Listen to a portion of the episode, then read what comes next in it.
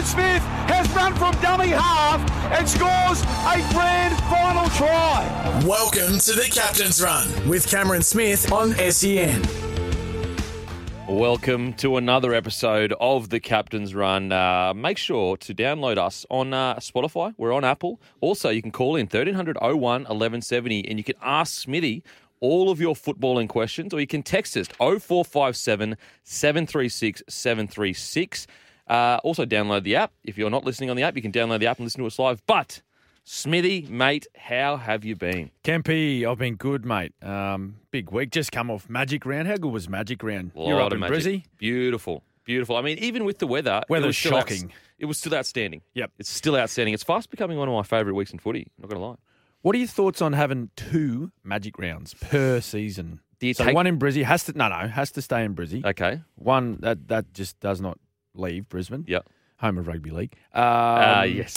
True. And uh, and how about like say bring the second one later in the year, maybe three quarters of the way through, heading into finals, Yes. maybe to somewhere Sydney, Mm. rotate it through Sydney, Melbourne, even somewhere like Auckland. Does it does it take the magic away? No, No, of course not. Well, you look at you look at it's it's got a feel of say like a nines tournament. Now I didn't Yep. play I didn't play in a nines tournament. I was I was around the tournaments, didn't play in it. Your speed and explosiveness would have been perfect for nines. Um, Oh look, I just said look, it wouldn't be fair on any other player if I went. No, please. oh yeah, let's just say my game wasn't suited to nines, um, and I was probably just back at training too. Um, around the time the nines Yep. was on, Yep. I'd only been training sort of for a month. Um, Yep. Bellyache sort of looked after me in the back half of my career. So um, I- I reckon it'd be great. It's got that feel about it. Like it was so good up in Brisbane across the weekend. I was there for the Friday, uh, Saturday Mm. matches. Um, just to see so many fans out there with all of like supporting their their team. Yeah. And they were there for every game. Yeah, And the vibe was very like I like it's kind of like with when you go to Origin, it's very tribal where it's like Queensland, New South mm. Wales, and there's almost it's a respectful hate. Let's just put it that way between the two states. Respectful hate. respectful hate. We'll put it that way. Whereas Magic Round's vibe, it's almost like you've got people that would never usually cheer on another side. Yeah, that's right. Never are cheering for Tulangi's flick back in, are cheering Oh, so for good. Selwyn Cobbo making a break, and they don't even support those two No, well, they got and they're they're there standing applauding, and they've got like Rabbitohs jerseys on, Yep. or St George, or Parramatta, or whatever it is. So, Yep. I think it's great. Like it's a great concept. It's it's certainly um, worked a treat up in Brizzy. Mm. Yeah, I just think it it you know we may need to have a look at it. Mate, I'm telling. If, look, if it didn't take away anything from the having it once, Hmm. having it twice, it, it almost like balanced the year too. If you went like everything leading up to Magic Round, then Magic Round happens, and then Origin happens, and then that little lull between Origin and Finals footy, Yep. You, you, throw it in there. I don't mind it, Smithy. I don't mind it. Next year, right? Next year, Redcliffe. Ah, sorry, Dolphins. Yes, have been guaranteed a spot. Yes, Okay, Oh. at Magic Round. How do you decide who misses out? mate. Is it is it is it is it who finishes last in the season? Ooh. this year? But they kind of need it. Do you know what I mean? Because they're the, they're lower. They need that, I guess, exposure, Exposure. and being there and all that Mhm. kind of stuff. It's a tough one. It's a tough one. Do you just do a random draw? Is that the fairest thing? A random draw? There's no random draws, mate. Ah, true, yeah, There's yeah. no random. no, no. I mean. I mean, like as in, like in, in FIFA where they like pull out, pull out yeah. thing. Well, if it's done like that, Yeah, could you do it like that? But yes, there is no random draws. Let's be real here. Yeah, Why draw, does, uh, yeah, yeah, draw it out of the hat. Every every name in the hat's the same. That's only ever going to be one One. team. yeah, I mean, they could say, "Oh, look, we'll just punch it in," and you know, whatever team the computer spits out, like they're not going to spit out the Broncos in Brisbane. yeah, it's so true. you know what I mean? Yeah, They're not going to spit out Penrith yeah. or Melbourne. Man, so sorry, sorry, one. sorry, Storm or Panthers, you're not playing at or even Round, really any Queensland team. You know, Yeah. to not have a Queensland team there, so you're looking at. That's what I'm saying. wow. To do it like the, the the most fair way, I guess, would be to say, listen, who if you if you if you get the wooden spoon the previous year, Yep. you miss out. That then is the then, most fair then way. everyone can see and everyone's aware. Yep, of what you by winning the spoon, it's a punishment. Yeah, you know.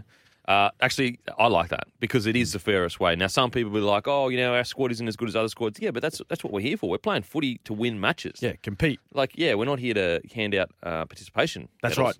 Um, so yeah, I like it, Smithy. I Mm. like it. It's a great, it's a great way to start off the show, mate. Oh, just maybe we'll, we'll get the listeners' thoughts. Yep. Text in. Yeah, text in. Should there be two Magic rounds to really anchor down the year? I'll tell you what, what isn't a great way to start the uh, the show. It's uh, ScoMo's. Did you watch ScoMo's? Look, this is coming from a winger. I can't tackle to save my life, and I've always lived by the philosophy: if Mm. you let more tries, if you score more tries than you let in, you win the match. Yes. But even I think I may have a little bit better technique than that. Okay. What did you think of the tackle from ScoMo? Well, he was weekend? playing soccer. He's got his games mixed up.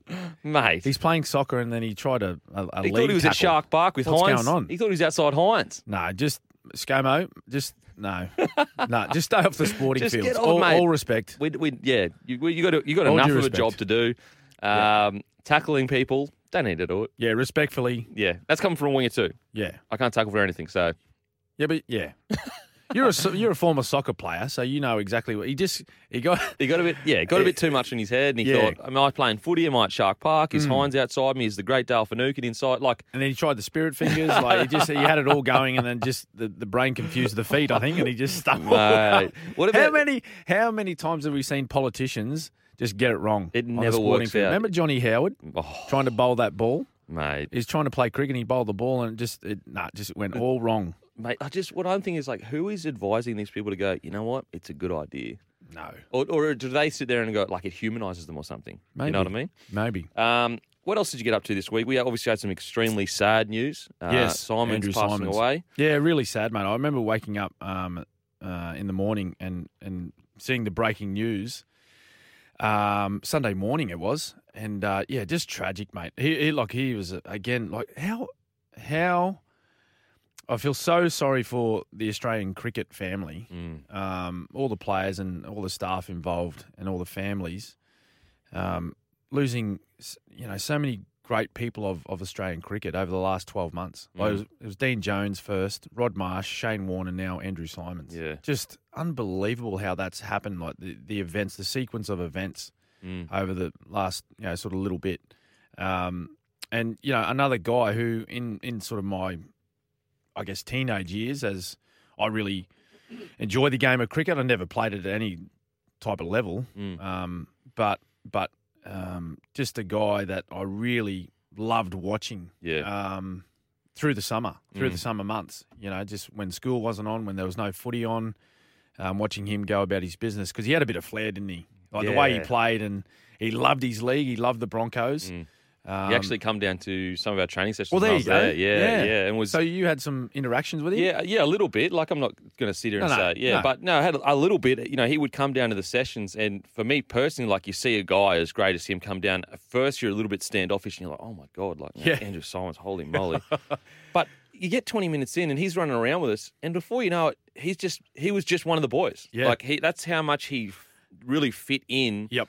I, I swear, in another life, he would have been a leaguey. Like Yeah. I swear, So in you- So you reckon, like, he, do you reckon he could have, like, Well, played league? I, I just know personality wise, the small interactions that I had with him within the environment, he just fit in with us boys. And league Yep. league boys are very. It's a different kind of culture, and Yeah. mate, he just fit in. He just fit in like he was one of the boys in the small time I had with him. He's So- a really good guy. What about his ability though? Like, do you reckon? Like, I know it's a big step up. Yeah. Like, he's a, he's a he's an elite cricketer, and he's coming over to you know the elite Yeah, um, sort of section of rugby league players in, Mm. in the world with the Broncos. Mm.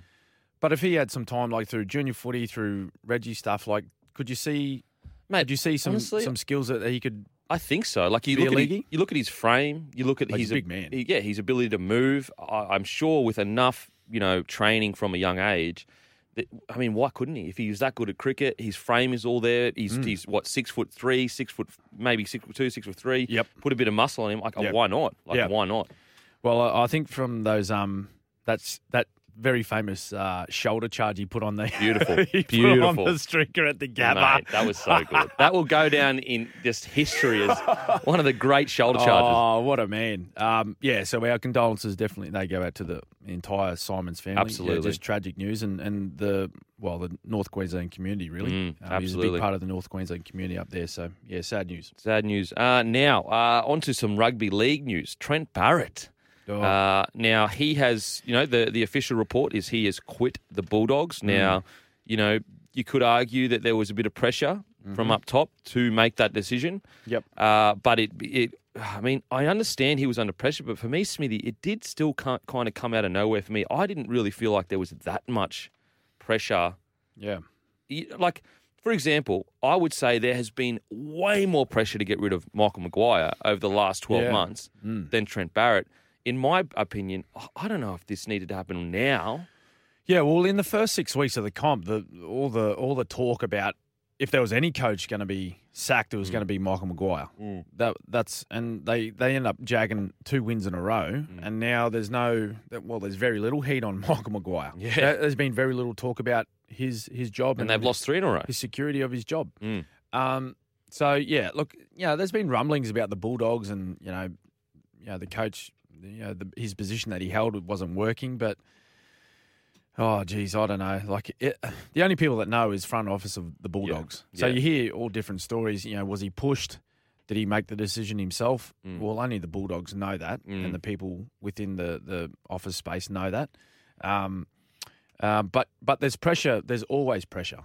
There's Mm. pressure from from Yeah. all over. Mm. You know, from sponsors. Mm. You know, from like obviously commercial department, from the from the the bosses up top, um, from the media, from the Mm. public. Um, yeah, it's just a, it's a really unfortunate situation that that's happened there, and Mm. and you know whatever decision's been made, it's been made for certain reasons. Um, for for me, I just think that now, like the players, no matter what's happened, the players just need to get on with their job. Mm. Okay, they, they are professionals. They are paid. They are paid professionals to go out there and, and play the best they can on the weekend. Yeah. It doesn't matter who's the coach. Yeah. It doesn't matter who's in charge. It doesn't matter what's happened. Put your heads down, get out there and play the best you can on the weekend. If I'm Josh Jackson, uh, if I'm the captain of that club and if I'm a part of that leadership group, now when I know, yeah, I was very fortunate, along with all of my teammates at the Melbourne Storm, that Mm. we never had to go through any situation like this. Yeah. Craig Bellamy's been the coach of the Melbourne Storm for 20 years. Yeah, wow. Okay, so there's never been a, a time where his position has been questioned Yep. at the Storm. Um, you know, whether his position was in jeopardy, uh, that he was going to get sacked or anything like that. Okay. But I'm just thinking if I'm in their position, it's not an ideal situation at all. Mm. And particularly with a lot of, you know, the speculation about what's happened and all the talk about, you know, where they are at the moment and the standards at the club and blah, blah, blah. I'd just be focusing on this weekend and going out and playing the very best I can. Yeah. I'd be thinking, let's go out there and, just play the best game of our season so far. Mm, yeah, I mean, it's, it really is as a player all you can control. Yeah. I guess that the tough thing is, I I totally understand the argument that it's very hard to mount a defense for to, for Barrett when you look at the results. You know, Yes. you look at the fact that he lost five. I mean, he's only won five, I think, out of thirty three. Yep. Then you look at Manly, and yes, he did struggle at Manly. So I, I understand it's very hard to mount a defense. I was just hoping for for Barrett's sake, I guess, Yeah. that he would at least get a a chance with Reed Mahoney Kick and out. kick out next year. I just Yeah. thought that you know that would be the real Yeah, yeah, that's fair litmus enough. test of like what what could he do with a, a squad that he'd assembled, Hmm. um, a squad that he'd put together. But I understand the other side of the argument of maybe they feel that they can't waste not waste another year, but spend Hmm. another year seeing if it's going to work. They need it to work. Yeah. Um, so I, I honestly I know it's fence sitting, but I don't know what the right call was with that. I really don't. So then, okay, so so if you if you think about if you uh, let's go down that path. So there's an interim coach now, Mick Potter, Yep. has been brought in. Will it, will he see out this year, or will they try and look for someone? He'll see out this year. That's what it, he's till the end of 2022.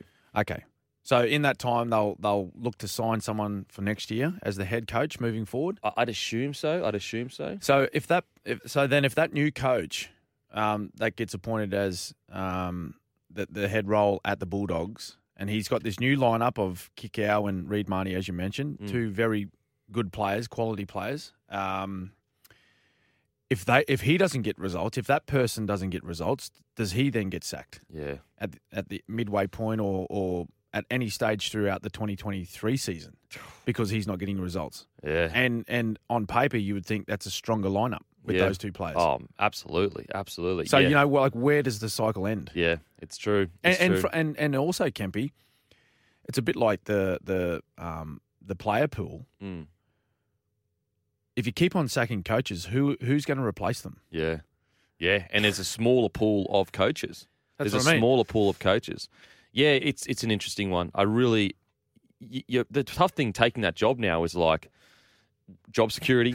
You know, if I don't go Oh. well off the bat, do I do I get the sack? Now, speaking of coaches, who would you target right now that's on the market? Oh wow, it's yeah, that's a difficult one. Well, so what about some of the names that have been tossed up? So it's Freddie. Which is crazy. I don't know why he would take that. You got the I, op- I think he said as much. Oh, man, I think he said as much. I think he said, "No, look, I've got a couple of jobs at the moment. I, um, Royce's walk, and then um, and then the Origin, yeah. and that's all." And he does the, the thinking about- motorbike ride throughout the year and everything. The Hogs ride, yep. Yeah, which Yep. is so good. So, So, I think good. so. I don't think it's going to be Freddie. Yeah. And um, yeah, to be honest, I, I think after yeah he had his experiences in the NRL, and I think he's thought to himself, "Look, I'm I'm done with that for a while." Yes. Um, well, then you got Shane Flanagan, Mm. uh, former Sharks coach.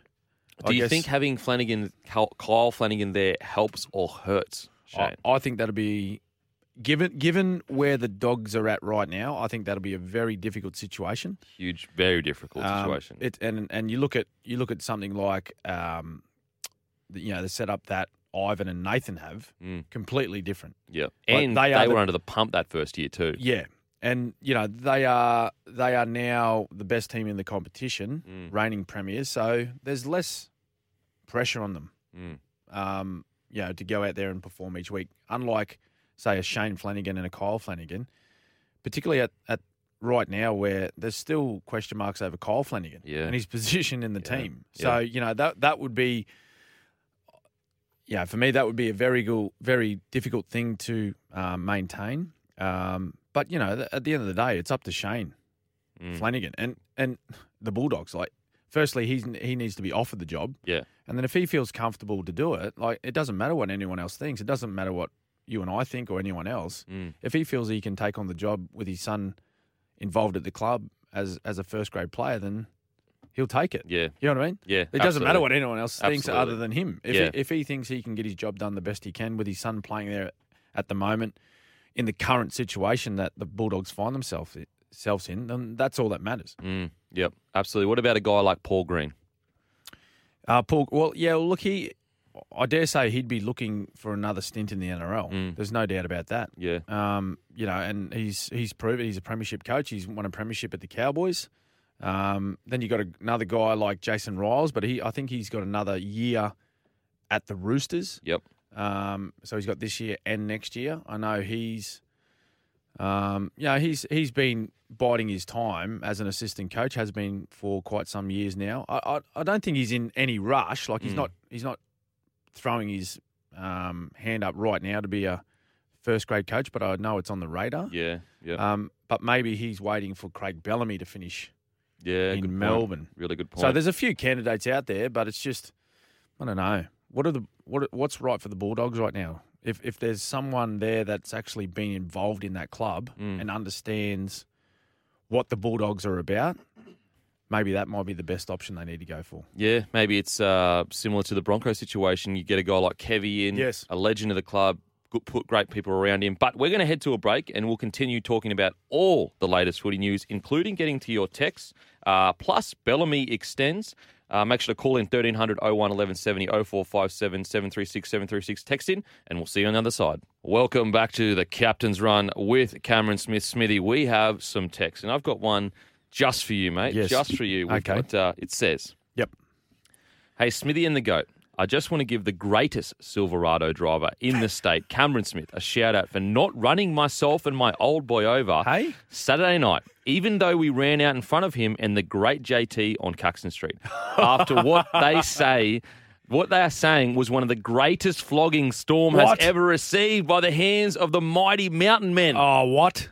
Wow. Oh, oh, that's obviously a Penrith supporter. No, I actually remember that. We were leaving the game, JT and I. Yes. He, um, he's he's a bit of a tight man, JT. instead of instead of jumping in an Uber or a cab back to his hotel, I'm, I was going home to the Gold Coast. Yeah. But he said, "Mate, can you drop me at the hotel? Oh, he's good. it's in the other direction." yeah, I got an hour to drive. Thanks, mate. Yeah. So okay, righto, let's go. Anyway, we we hook around from um, Suncorp. At, let's go up through Caxton Street and blah blah Yeah. blah. There's, there's thousands of people are out celebrating and whatnot.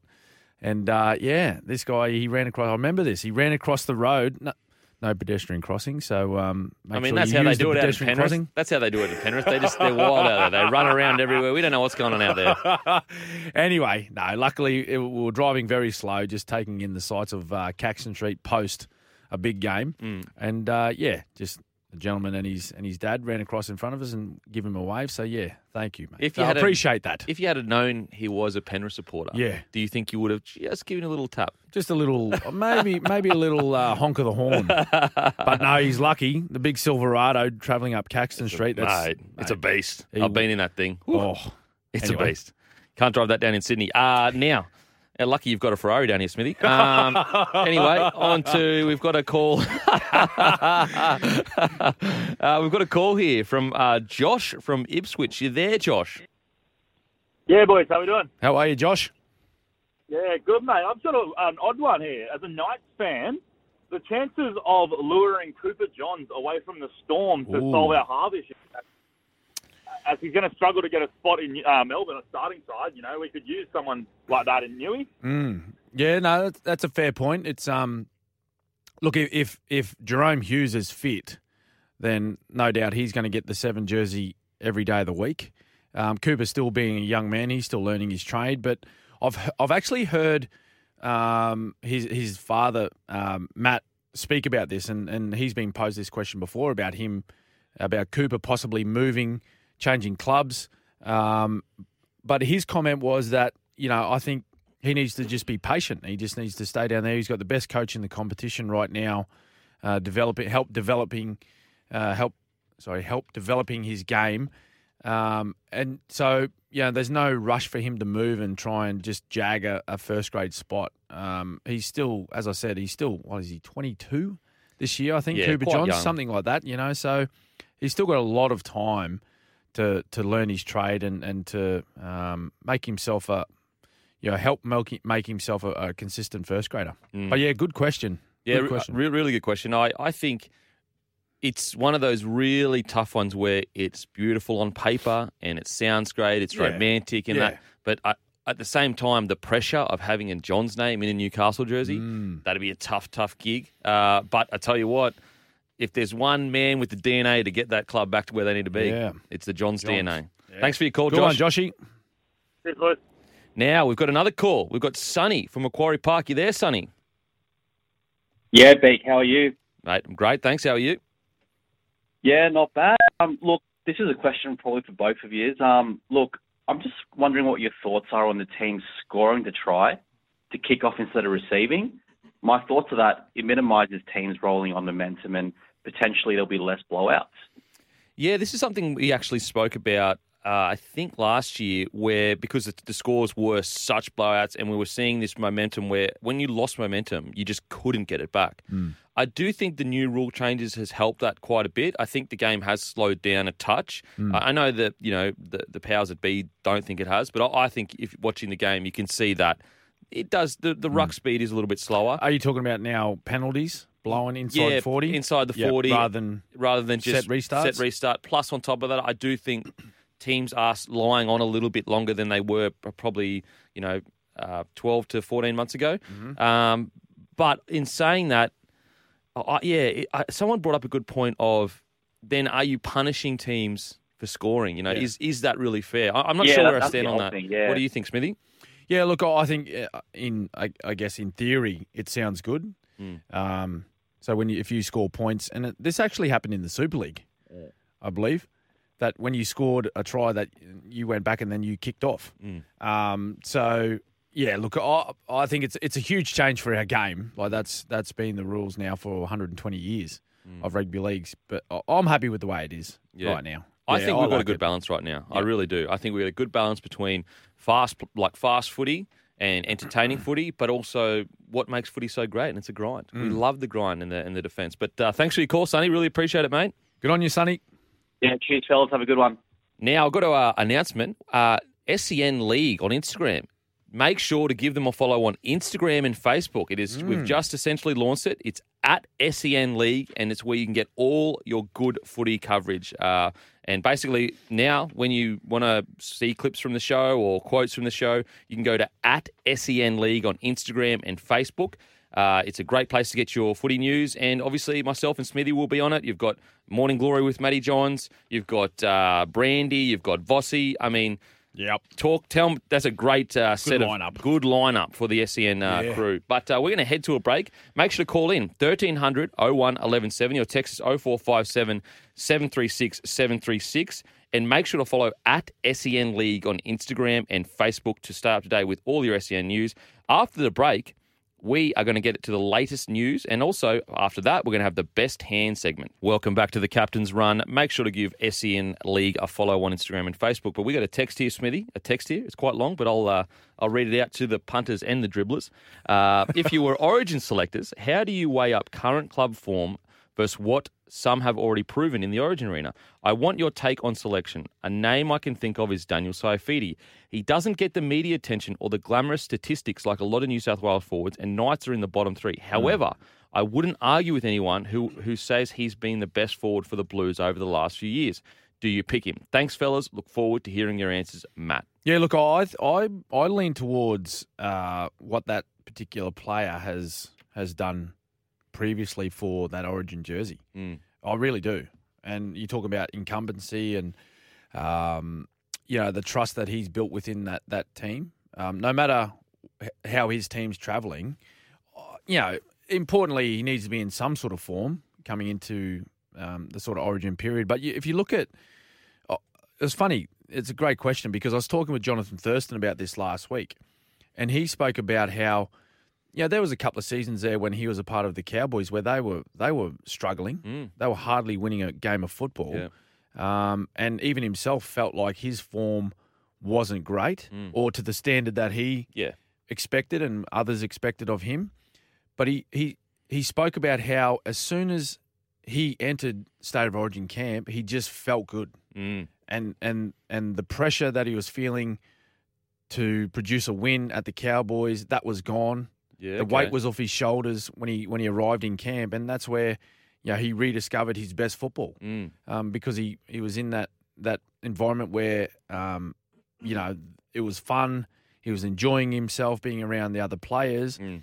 and and in actual fact, it helped him go back to Townsville Yeah. and then play his best football, Yeah. and then in turn that helped his club team. Yeah, yeah, it, it's it is actually really interesting uh, to a much uh, lesser degree. Hmm. But there's some players that they go back to reserve grade and they just play very average, like Yeah. very average, Yeah. and then they come to first grade, and for some reason, in a certain system or the players around them, it releases them to be a better player. Yeah. And and I, I it's just echoing your sentiments. Sometimes players they may not be going great in the environment that they're currently in, but you take them out of that environment Yes. and you put them into an Origin one. So, Yep. I, I look, I understand people's misgivings where Saifiti, you know, he probably hasn't had the best year so far this year, Mm-hmm. but I believe not only is it about what has he done before in Origin, I also believe culturally, if you're just dropping blokes left, right, and centre because they don't play that well that year, It's not a great look. it doesn't really send a good message to the rest of the team. No. because we're trying to play for something bigger than you know just form or Mm. you know one a couple of good games here or there. We're trying to have players that represent something deeper than just footy. And it's what, you know, New South Wales in particular, given the situation of that sort of, you know, eight to 10 year period that Queensland had, Yeah, you know, when we were winning a lot of series um, through that time, they were chopping and changing left, right, and centre. Mm. So, like, it was a really, I would imagine it would have been a very difficult sort of situation for those players in that team to to build combinations, to Mm. build trust within each other, because from from game to game, not just series to series, from game to game, yeah, there was there was different players coming in, playing in particularly like crucial positions like Yep. halfback or five eight or Mm. fullback or whatever it was. Mm. You know, um, so I, I I like the the pick and stick theory, um, as long as they are performing when they when they come into camp. yeah, Like you, you can't just say, oh look, you've done it before, come in, and they they have an absolute bludger of a game or a series. Mm. They they need to perform when they're in there. You give them the opp- you give that player an opportunity to come in and perform the way that they have previously, and if they do that, then they stay. yeah. You know, they if they, if they don't, then they're put on notice. Yeah, absolutely, absolutely. Now, uh, thanks for that text, mate. Great text, great text. Uh, but we got Bailey ladders. Uh, time to break down which young players are climbing up the ladders. Uh, worksite trusted for over sixty years. Now, Bailey Ladders, worksite trusted for 60 years. To do that in a worksite, I'm telling you guys, the standard you have to meet, Yes. and also it's constantly reviewed. It's not like, oh, they got their ticket 60 years ago. Yearly, it's reviewed. So high, high quality from uh, Bailey Ladders. Uh, what do you got, Smithy? What do you got? Yep, three uh, nominations this week. Number one, Jayden Campbell. How good was he? Yeah, He's he's almost the player of the Magic Round. Really, yeah. I, I think he was. I, I really think he was. In his first game back, 13 tackle breaks. first game back um, in in first grade for seven weeks. Um, seven, uh, 13 tackle breaks, two hundred and sixty six run meters, um, with one line break. I just I se- I was actually lucky enough to see him live. Yeah. I seen him live. It's a different experience oh, live. wow! Just the, the way he returned the football and just attacked the game, Mm. just incredible. Um, and a big reason why they were able to get a victory, albeit being in Golden Point. But um, yeah, I think uh, some comments made by AJ Brimson to the coach uh, that was uh, we were all heard of after the game. Justin Holbrook said that AJ Brimson's just been hammering. Yeah, really? hammering him over the last couple of weeks, saying, "Mate, bring him back. I Oh, want really? him back. Wow. yeah, okay. get him back." That's good to hear from, you know, like your players back you like that. Yeah, yeah. So he just, Yep. yeah, and- that'd that'd give you know um, Jayden Campbell a lot of confidence, knowing that his teammates, you know, really want him back in there. But Yeah. um, great to see him back in first grade. Zach Wolford, Yep. uh, playing off the bench, playing at nine. Um, all as his debut actually. He played 40 minutes, had a line break, really important line break actually. Um, Yeah. he, he got off a, a quick play of the ball, darted out of dummy half, made a line break, drew the fullback, and put um, put uh, oh, who, who I forget who scored the try, but yeah, I think it was Brad Schneider. Was it Brad Schneider? Yeah, it was playing Schneider. halfback, put him Schneider. over. Very important part of the game there. Two tries, made 20 tackles in 40 minutes. So uh, Zach Wolford, great game. Um, but the third one, what about this man? Murray Taulagi. Mate. Okay, 23. He had two tries. I'll get to the ne- that next stat at the last bit. Two line breaks, ran for over 150 metres, but the try assist. I've never seen anything like it. The try assist. Oh, my God. Kempy? Mate. What's how- going how? on? How? I don't know. Like, how? I don't get, like... Did he know he was there, or was it just a hail mary? Oh, Bit of both? Bit of both, I reckon. Just magic. You know what? Magic round. Magic. Magic round, magic happens. Literally, we saw a magic trick. He was midair, um, centimeters from the ground, and just tossed one over the shoulder. And who else was going to be there but Scotty Drinkwater? Mate, it's...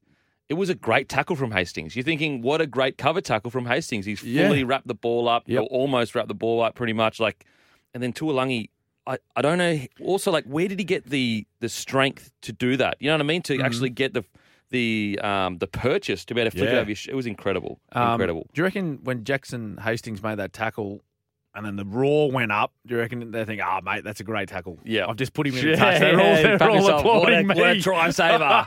What a Then- try saver. Then he's looked up and the referee's pointing at the spot, blowing his whistle. He's He's like, gone, what? What? You're kidding? Yeah. Where's me help? Um, But mate, yeah, they're the three. That was uh, thanks to Bailey Ladders bringing safety and efficiency uh, to the worksite for over 60 years. Now we've got a call here. Jeremy from Wollongong. Jeremy, you there, mate? G'day, boys. How are we? Good, mate. Yourself? Yeah, pretty good, pretty good. Um, your question for you, Smitty. Um, if you look at the, you know, the top teams in the competition, they all sort of seem to have quick dummy halves, you know, Mm. quick off the mark, whereas the teams down the down the bottom sort of lack that. You know, I'm a, I'm a Dragons fan. I think that's something we really lack. I think we'd be a different team if we if we had a quick dummy half. It'd unlock, you know, Sully and Lomax. Yep. Um, so my question is, if a team is to win a premiership, how important do you think it is to have a, a dummy half that's got speed off the mark? Um, yeah, look, it's a difficult way. It all depends, Jeremy, I reckon, on, on the style of play that your team has and, and the game plan that they build around your nine. Um, you know, a, yeah, use myself as, as an example. Uh, like I was never ever the fastest dummy half, but as, as long if you if you don't if you lack speed, you need to have something else to offer the footy side, whether it be a kicking game um, or just some more. You got to play with more subtlety um, and tempo out of dummy half. So you're trying to manipulate, particularly the markers or um, other defenders, to help try and promote, um, you know, your ball runners, you know, in and around the ruck, or even trying to just you know create space for your halves. So if if, if you have a dummy half that, that lacks a bit of pace, like you mentioned, uh, like a Damien Cook, an Api Koroisau, um, even Harry, like a guy like Harry Grant. Harry Grant's got some pretty good speed. He's not the fastest dummy half, but he's he's okay out of there.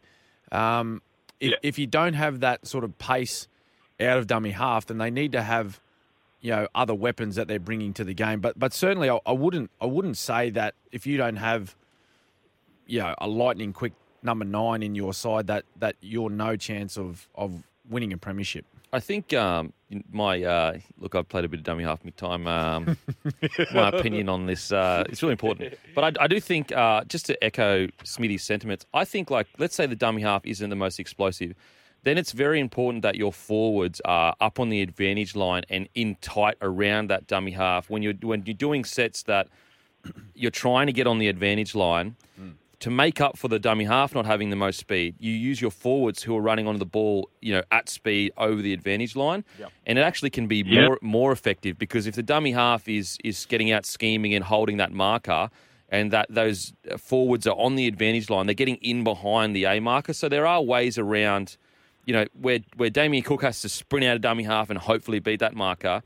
Instead, uh, say Smithy is he's actually holding that marker up, and the forward is hitting him behind the marker. So it just needs your forwards to be always on the advantage line and in tight around the ruck, rather than being ten meters away and too far away to take advantage. Yeah, and if you look at um, Jeremy, if you look at let's just say we go pa- back past the you know the last what five premiers, okay? So th- let's go Cronulla sixteen, Storm seventeen, Yeah. Roosters 18, 19, Storm in twenty. So the dummy halves in those matches were uh, Michael Ennis, myself, Jake Friend, Jake Friend, myself. You, Yeah. would, you wouldn't really consider those three players as some of the quickest dummy halves that have played. I reckon you got him, Smithy. I reckon you got those boys. I reckon you got him over ten. You reckon? Yeah, I got. Yeah, Oh, you got that's all that 10, mate. matters. Yeah, the ten meters. From from number nine, that's all that matters. If you're quick off the mark, that's all that matters. I well, that's the that's what I used to push to Craig Bellamy anyway. When he used to, when he used to say to me, "Mate, you need to get faster," I said, "Mate, all that matters is the first couple of meters." absolutely, absolutely. Good Um, question though, Jeremy. Thanks, Jeremy. Thanks, boys. See ya. Uh, thanks for that call, Jeremy. Uh, I mean, it's a good question, though, because you could argue that, you know, the game is changing and, and the speed is increasing. So, I mean, speed can't hurt. It can't hurt. No. Uh, mate, we are going to go to a break. Uh, we're going to continue getting to your message. We're going to continue getting to your calls. But make sure to follow at SEN League or call 1300 1300 01 1170 to chat to us or text 0457 736 736 and we'll see you on the other side. Time now to break down the best hands in the NRL. Thanks to Schnitz, the best hands in the schnitzel business. Welcome back to the Captain's Run. Best hands in the business by Schnitties. They are arriving later today, and I tell you what, we almost we almost cancelled the show when I heard they were arriving so that we get it done quicker. That's how much I want Schnitties. Yep. No, we weren't. We, We- weren't going to. We weren't going to. Look, I thought about it. I didn't I didn't say it out loud, but I thought about it. Okay. All right. I'm, I'm joking. We would never leave you, beautiful people. We would never do that. But, but you know, that's that's what Schnitties do to you. They they make you Oh, say th- crazy make things. Crazy things. Think Uh, crazy things. mate, say crazy things. The Schnitties uh, best hands. What do we got this week? Um, we have got uh, some really good nominations this week. One point goes to um, this is hard to say, hard to watch actually, Kempy, but it was Viliami Kikau um, when he went up for that high ball. Did you? I don't know how he did this. Like he, Crazy. he is a big man. Like Yeah. he's six two, six three, 115 kilos thereabouts. I don't know. Is he Maybe even plus, bigger. Maybe even minus? I don't know. Big I'm- boy. I'm looking after him, maybe. um, but he went up and what impressed me the most was like he's a back rower and like everyone knows Viliami Kikau. He is like a great ball runner. He, we know him as a as a guy that you know damaging runner of the foot. He runs over people, gets Yep. quick play the balls, whatnot. But for him to get up and be able to position his body the way he did um, against the Melbourne Storm defenders or guys going up for that ball, and just how he went up, turned, used his body just to push. I think I forget who the it might have been Marion Seve Mm. who was going up for the ball. Just pushed him off the ball and took took it two hands in the air Crazy. and to score a try That's in, in, outside in back those stuff. con, in in, Yeah. in those conditions. Like, but back rowers are practicing that. Yeah. Like you see now, halves dinking the ball in for the back rowers. Like there's a lot of tall back rowers in our Mm. Yep. game right now. So Look they how have good Nanai's doing.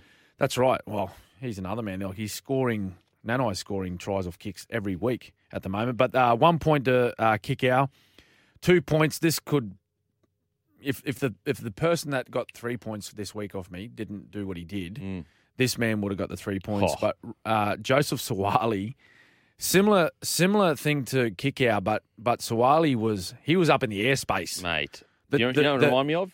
Israel Folau in Origin, to Is a he? degree. Oh wow! Remember, remember that try? Oh, Izzy scored in Origin. I mean, you wouldn't remember it. yeah, but- he sat he sat on one of our teammates' head, Anthony Quinn. so you got give up- it to him. Oh, He yeah. got- yeah, he got up and sat on sat on uh, Quinny's shoulders for like a minute at ANZ, and just yeah, and come Were down you, and, were you and on the actually, field when that happened? Yeah, of course I was. Were you, were you just going, what just happened? Yeah, I, I was, and I was just going, mate, this is unbelievable. Or, or actually, you know what? I wasn't.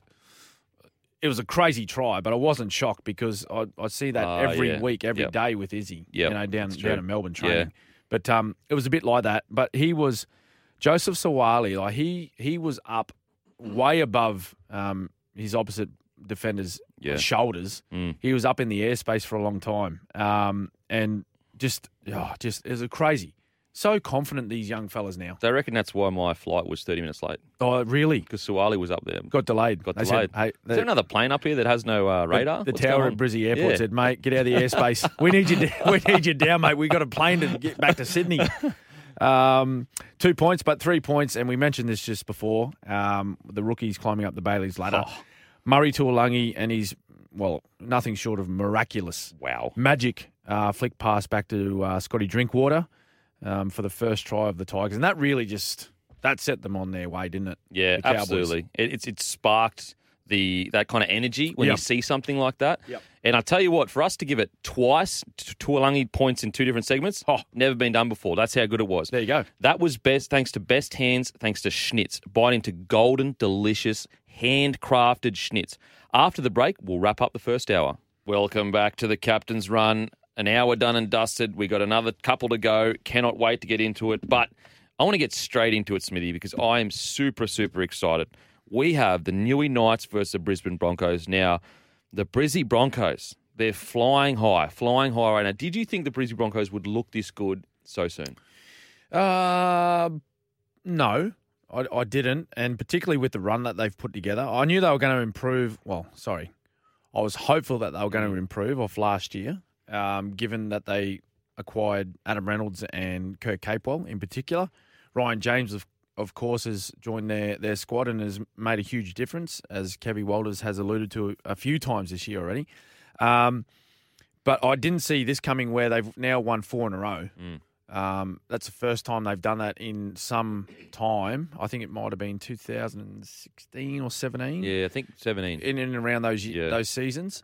Um, so it has been um, you know, quite some time since they've been able to put together consecutive victories like they have. And they're every opportunity with their with their matchups over the next couple of weeks, they could finish with possibly six or seven in a row. Yep. if they continue the form that they've showed Yeah. over the past month. Yeah, it's incredible. It's uh, I mean, I, I thought that they'd fight around the the 10 to 8 mark, Hmm. maybe even 10 to 8 to 12 like is 12 being the absolute worst. Yep.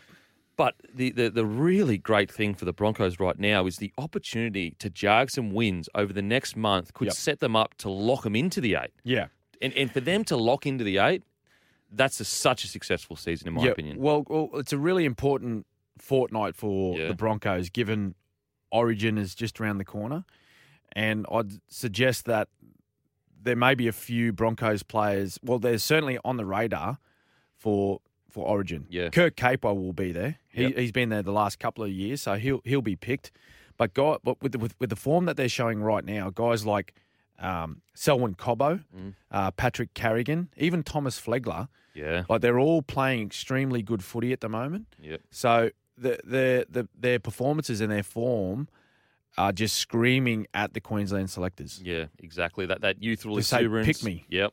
And that's and I mean coming into a team that I wouldn't say that the Queensland team's settled per se. No, really, you know, no, no, like we really haven't started building anything yet because it's just been a couple of years where we've been chopping and changing outside of your your Munsters and your DCs, all that kind of stuff. Yep. Um, but yeah, the Broncos they're just playing so well now. On the other end of the you know the Newey Knights, they got the win on the weekend, which is fantastic. Mm-hmm. Can you see them? You know, bouncing back this week against a good Broncos side. Yeah, look, oh, it's going to be tough because, as we mentioned, the Broncos are in they're in pretty good form at the moment. They're all up and about and confident. Um, I'd like to think that Newey are going to be stronger again this week. They return home, um, playing tonight, of course, at um, up in Newcastle. Frizzell's back. Milford. The MILF Milford's back. against his old- side. What better? What better um, chance to come back into the NRL um, than against your old footy side and, and go out and have an absolute blinder? Um, so I think you know, particularly with Frizzell coming back, playing on an edge, um, it, it's going to boost their their side um, immensely. Um, Clifford and Gagai, they've been named on the reserves like an extended bench, but I don't think they'll be playing. Um, and I think this will help those those those two players. I I, I really think it, it'll help release Kalyn Ponga. Yeah. Um, just just take a little bit more pressure off him, and um, particularly Milford being there. Um, you know, just allow Ponga to maybe just roam a little bit more than what he has been in the past month. Mm. Um, this just in, actually. I think Dane, Dane Gagai's been put in the centres. he has been named. Yeah, well, I mean, okay. the Well, team lists on NRL.com have Gagai in the 20 jersey, but Wow. in the starting He's lineup been named in the starting lineup. Yeah, that's there you go. That's what they got there. Breaking that's news Huge, breaking on the news. captain's run. Huge in, huge in. Oh, huge! Leading up to his his injury, like he was, people were talking about him as the form centre of the competition. Mm-hmm. I know we've seen a couple of breakout games from um, some some centres across the competition um, in Talakai and um, Kotoni Staggs over the past fortnight, but um, up up to the you know the first six weeks, Yeah. Gagai was you know the best centre in the comp. A- And I, I think that it wasn't even, you know, it, his form was fantastic, but it was his attitude that they missed. Yeah. It was his ripping and tearing for every single play, Mm. not allow, like bringing that energy that they just seem to to miss without him there. I, I- like, I think he's a huge in. I think the Newey Knights, it's a, it's almost the perfect game. The Broncos aren't necessarily the Panthers, No. but they are on a run. So if you do get that scalp at home, Yep. all of a sudden you turn around and go, boys, the troops are back. We got uh, two wins on the trot. We can we can turn this season around from a disaster into because the, the positive thing with teams like the Knights and that, although it's been a tough start to the year, that you know eight around that eight mark, you can. There's still enough games to fight your way back to it. So many games. So there is a big opportunity. I, I think the Broncos would be too much, but Yeah. the Newey Knights. Oh, this is going to be it- it'll be a difficult one for them. There's no doubt, um, just because of the form that Broncos take into this match. Um, for, for Newcastle, the one thing that where they need to be good is their start tonight. Oh yeah, They just need to start extremely. You, you need to start every game well, and and that's the aim.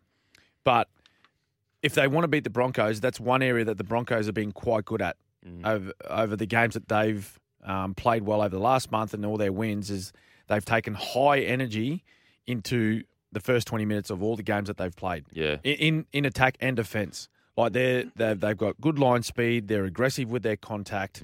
Um, you know, so they need uh, Newcastle. They they cannot afford to get caught in the blocks and, and just sort of approach the game like, oh, what what Broncos team has turned up tonight. Don't worry Yeah. about the Broncos. Yeah, Just know that you need to start as best you can in the first twenty. absolutely, absolutely. It's going to be a cracking game. Cannot wait. Now on to the Tigers v Canterbury Bulldogs. Oh, 6 p.m. Friday night at the Great Leichhardt Oval. Naden has, Leichhardt. Leichhardt. Naden's been named on the extended squad after a mid-season release from the Doggies. Madden is the new 5'8 Arthur Brooks sideline with a hamstring injury. Uh, other uh, Fa- Fa'amanu Brown, Farman Manu Brown. Apologies if I got Yep. that wrong. Um, he will make his club debut from the bench in his first NRL game since 2019. Wow. And I've actually I follow uh, Brown on Instagram, and watching his journey has been absolutely incredible. Mm. To come all the way, I think he you know he was injured, and then I don't think he was going to play any footy. Then he went to the Super League. Yep. For him to come back and do what he did, massive congratulations to Brown. Canterbury Bulldogs. It has been a week from hell from them. The, Yeah. the Tigers have they've come in uh, pretty big favourites, pretty big favourites at the moment. Yep. They're paying a dollar sixty. Who do you see winning this game? Well, you'd suggest it'd be the Tigers Mm. win this after the week that the Bulldogs have had. But I'll tell you, it's it's pretty ironic how teams bounce back from like coach Yeah. sackings and how well they play. Unfortunately, Yeah, for the coach that has just been sacked. But ironically, and it's not just in league, but you see in most sports when there's a there's a there's a coach that has been um, asked to leave the club or has left the club in under whatever circumstance it is in. Yeah. That that team then goes out and has a really strong performance and wins the next game. yeah. It's it's, really really ironic how many times that happens. And it's it, it's you know it, it sucks because it's It's a shame. Uh, Yeah, exactly. For the 'cause coach. It says, it says this is how we can perform, and we just needed a big thing to happen Yeah. to get it out of us. and we haven't done it while you've been yeah, in so- charge. But you're right, though. Like, I mean, if they needed any more motivation to Oh. get up for this game, and the, interesting thing about the Dogs is, and we speak about it every week on the podcast, but they start really well every single game. Doggies do. Yeah. Yeah, they have. They, like they dominated been- the Knights for the first half. The It's been the strength of their their football the entire 2022 season. Yeah, And I, and I spoke to uh, Trent Barrett about this um, in their match. They they played against uh, the Rabbitohs out at Homebush, Mm. and he said, you know, that's been the most pleasing part of their game all year is their starts and their defense, like the, the way that they've their Mm. attitude towards their defense. For a- for a period of the first part of this year, um, they were like in the top three, like ranked in the top three defensive sides in the competition as far as line breaks and points conceded. Like, and, and they were running in the like the bottom four. Mm. You know what I mean? So it, was, it was a bit of a contradiction of sorts. yeah, But but that is one area of their that, of their game that they actually have found some consistency. They just haven't been able to finish games off. yeah, absolutely. So I think it's going to be a cracking game. Uh, The Tigers, on the other hand, yes, I understand they've lost three in a row, but Yep. They look like a completely different side. The way like, Yeah. it, it does suck, and you obviously want to get the win. But I I still am happy with the way the Tigers have been playing. I, I really am. I, I know it Yeah. sounds crazy; they've lost in a row, Yep. but they just look like a better side. Hastings, he just brings so much energy to them. Yeah, I think that they're just there's more effort and they're competing. Yes, for longer periods. Absolutely. Which you need to do in this game, um, in this sport. For the doggies, if I'm, I mentioned this earlier in the show, if you're particularly one of the senior players in that side, you just you, you're willing your team out to do as best you can in this game. Mm. Like you need to go out and just perform. yeah, That- absolutely. it's as simple as that. There's no. There's no, don't worry about anything else Yeah. other than getting out and doing your, your job the best you can. Yeah, it's actually one thing that uh, Tatey, Brent Tate, that I remember him saying when I went to Warriors, and everything was going on rah rah, and he always used to just say, "Mate, control what you can control." Yeah. Because there's no point thinking about anything out of your No. control. All you can control is how hard you train and how hard you play. If you're not playing good for a couple of weeks, eventually, if you It'll keep, turn. it'll turn. It'll turn. He's And a so wise man. He's mate. He's a wise man. He's a grumpy man, but he's a Oh. wise man. Grumpiest man in Queensland. One of the angriest men you'll ever meet. Oh but a my good fella. God. But a great How fella. are you, Tatey? Uh, now, uh, we've got some text here, mate. Uh, Kempy and self-proclaimed Tiger Woods. Uh, Actually, sorry. That's Sam What? from Miranda. What? Uh, Nicho Hynes is Nicho Hynes or Benny Hunt the more pivotal 14-man utility play for their respective Origin sides? oh, geez, great question. Great question. Are they both in? Are they both in? Are they? Hey, mate. Well, you're the assistant coach. I'm not a selector though. uh, look, uh, yeah, look again. You you you would think that uh, Nicho Hynes will be selected for the Blues, and you would think But Ben Jackie, Hunt, Jackie Wighton. yeah, Jackie Wighton. Um, but you know he could play centres as well. Latrell Yeah, Mitchell, okay. he's not going to be there. Oh, interesting. I haven't thought particularly about for the first game. So yeah, okay. So there's okay. decisions to be made. He's played. He's played in the centres before. Yeah. for the Blues. absolutely, and he played well too. Um, but they are they are spoilt for choices in that Mm. position right now. Yeah. So you know whoever they they run with, I, I would. If Jack Wighton's not in the centres, Mm. you know, he's he's certainly an option to play that 14 role. Yeah. Um, along with Nicho Hynes. Mm. It's just it's a, it's a, it's a matter of makeup of who best suits Yeah. the, the other players around them, the other sure. 16 players. Um, but Ben Hunt, he, um, I, I'd, I'd, I'd like to. I'd, if I was a betting man, I'd, and he's fit, I'd, I'd put my money on him being in the Oh. Queensland side. He has performed so many times in And that position. and you know, like if if he's um playing 14, it's ideal for him because he can play in the halves, he can play dummy half. Mm. You could actually chuck him, you know, at 13. Uh, Yeah. He's a, he's a tough, pretty robust little fella. Mm. Um, and he's played a lot of footy in the middle, like at all levels. He he's played there at club, clubland, um, state of origin, and in test matches. He's played in the middle. Yeah. So um, you know, but both very versatile players, Mm. very different style of players. Really, really different. but yeah. but guys that can play multiple positions. Like Nicho Hynes can play anywhere in the back line. Mm. Um, probably not as um, Robust. robust as I said as as a Benny Hunt Yeah. but but can play in the middle if, if you needed him to. Yeah, absolutely. And and where he may have that ro- not ro- have that robustness, he's probably uh, more gracious than Benny Hunt. Yep. More gracious across the field. Big Brucey with that bucket. Big Brucey with that bucket gliding around. Yeah. Uh, but yeah, Graceful. mate, graceful, mate. He's very, Nicho. Hynes with that hair. Come on, tell me that's not graceful. That Oh. hair flying out the back, Shark Park. Oh, mate. He's got ScoMo doing the spirit fingers. Graceful. Yeah, yeah. nice little, nice little ponytail to get ripped out at origin level. Rip it off. Uh, hey, boys, it's uh, tailor made TP5 Bomber Jed. I have another question that will hit the fairway. What is both of your thoughts on rumours around Matt Burton wanting to test the open market? How much do you think this year's underwhelming performances have affected his market value? Oh, I don't think, I don't think it would affect him at all. I think everyone knows the quality of player that Matt Burton is. Mm. Um, there's no doubt that he's in a team that's struggling right now, but he's been a shining light for the Bulldogs. Mm. Every game he's played, he's he's gone out and played well. Mm. Um, what's it? What's his current situation So, with, I think his it's- contract? It's another two years. But one, the the the one, like the last one is a player option. I'm pretty sure. So Player November option. November first, I under to my understanding, Yep. he can start negotiating. Well, no matter what, and there's talk about you know like oh Barrett's gone, so you know players will jump ship. I, I, you know, f- for me, I think you know you've made a decision to go to the Bulldogs. Mm. Like you've committed yourself to that club. No matter who's coaching, you need to stick it. You need to stick it out. yeah, Like, I don't know what you think, Kempy, but like stick it out. You need to tough it out. Um, but on the on the Burton situation, I look, I think that you know, no matter what happens over the next you know twelve to eighteen months, it's not going to affect his value in the market. no, I don't think so. No, like even if even if he decides, look, you know, Bulldogs isn't the place for me. I think I'm going to move on. Um, you know, it's it's just not happening for me for you know various reasons. Mm. Um, I'm going to decide to move on. It's not going to affect his his his value in in this competition. Yeah, no, look, I, I agree with you in regards to, you know, unless it's a very special circumstance like where it's your father or something. Outside of that, uh, I, agree with you. If if a coach that you like is moved on, you have uh, you owe the fans. The fans are the ones that pay your bills. You know, the coach doesn't pay your bills. The No, club- that's right. The club doesn't pay your bills. The fans pay your bills. And so when you go to a club, you're signing with the fans. You're signing, you know, and and.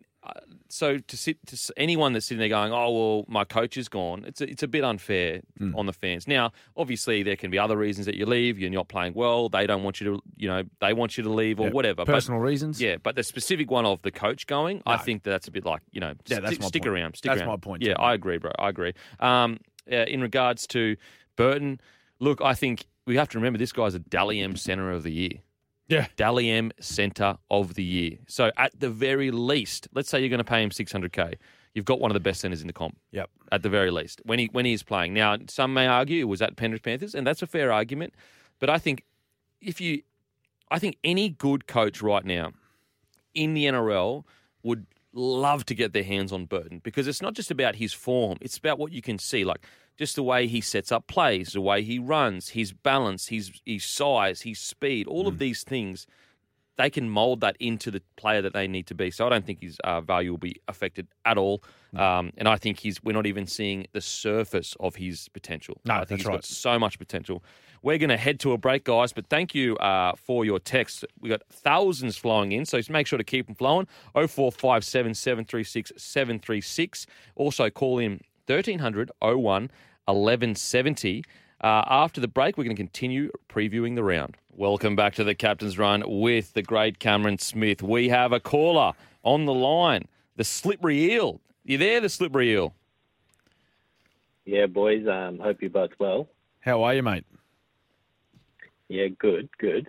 Um, Cam, mostly um, directed at you this one.